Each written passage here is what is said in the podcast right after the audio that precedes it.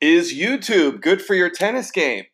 Find your aha moment right after this. Do the best you can with everything you got. Struggle day to day, cherish every fight you fought. Destroy your obstacles, remove the blocks. Got to stand strong. Can you do it? Break through. Can you move on wherever you Welcome back to Find Your Aha Moment. I'm your host, Brian Lutz of BackhandCity.com. Don't forget to rate, review, and subscribe to Find Your Aha Moment so you get notified for our daily episodes.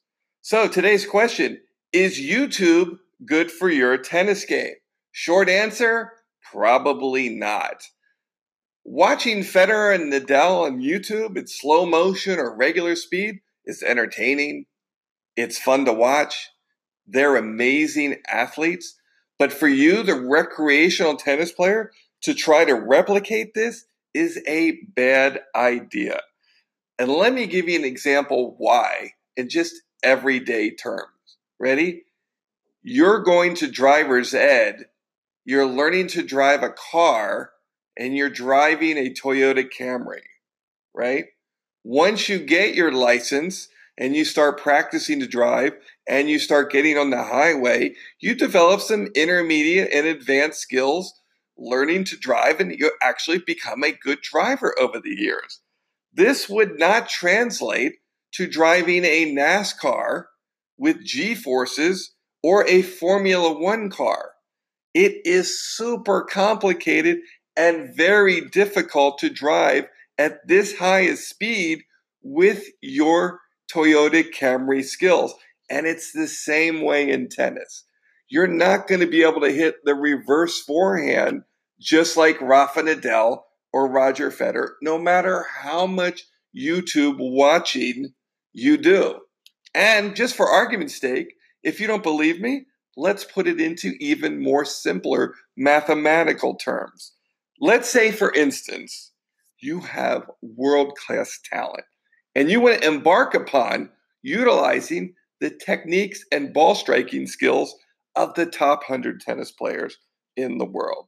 What I need you to do now is use Malcolm Gladwell's 10,000 hour rule from his book, The Outliers. So let's break that down the time commitment necessary for you to replicate and hit that type of level that we're talking about with our NASCAR Formula One metaphor. 10,000 hours, that's 10 years of practice, six times a week for eight hours a day. This would include on court hitting and the fitness and off court routine to develop the body type to be able to execute and play that long. And by the way, you're going to have to have world class talent because there's over 7 billion people on the planet. And practically speaking, there's about 100 men on the tour and another 100 women on the tour that make a living playing at that level. So you want to watch YouTube? Watch it for entertainment purposes. Maybe you can get inspired and go out and hit a few balls, but to try to replicate it, I don't recommend it. Thanks for listening to this episode of Find Your Aha Moment. Don't forget to rate, review, and subscribe so you get notified for our daily episodes. And of course, if you live in the city of Miami, sign up for our group tennis lessons on Monday and Tuesday nights in Coconut Grove. And if you want to hit your forehand like a Toyota Camry, give me a call. I'll give you help with some one on one private tennis lessons. Thanks for listening.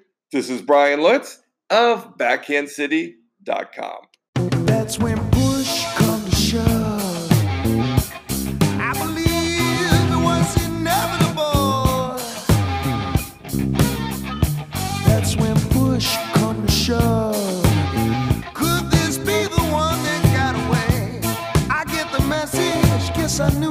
one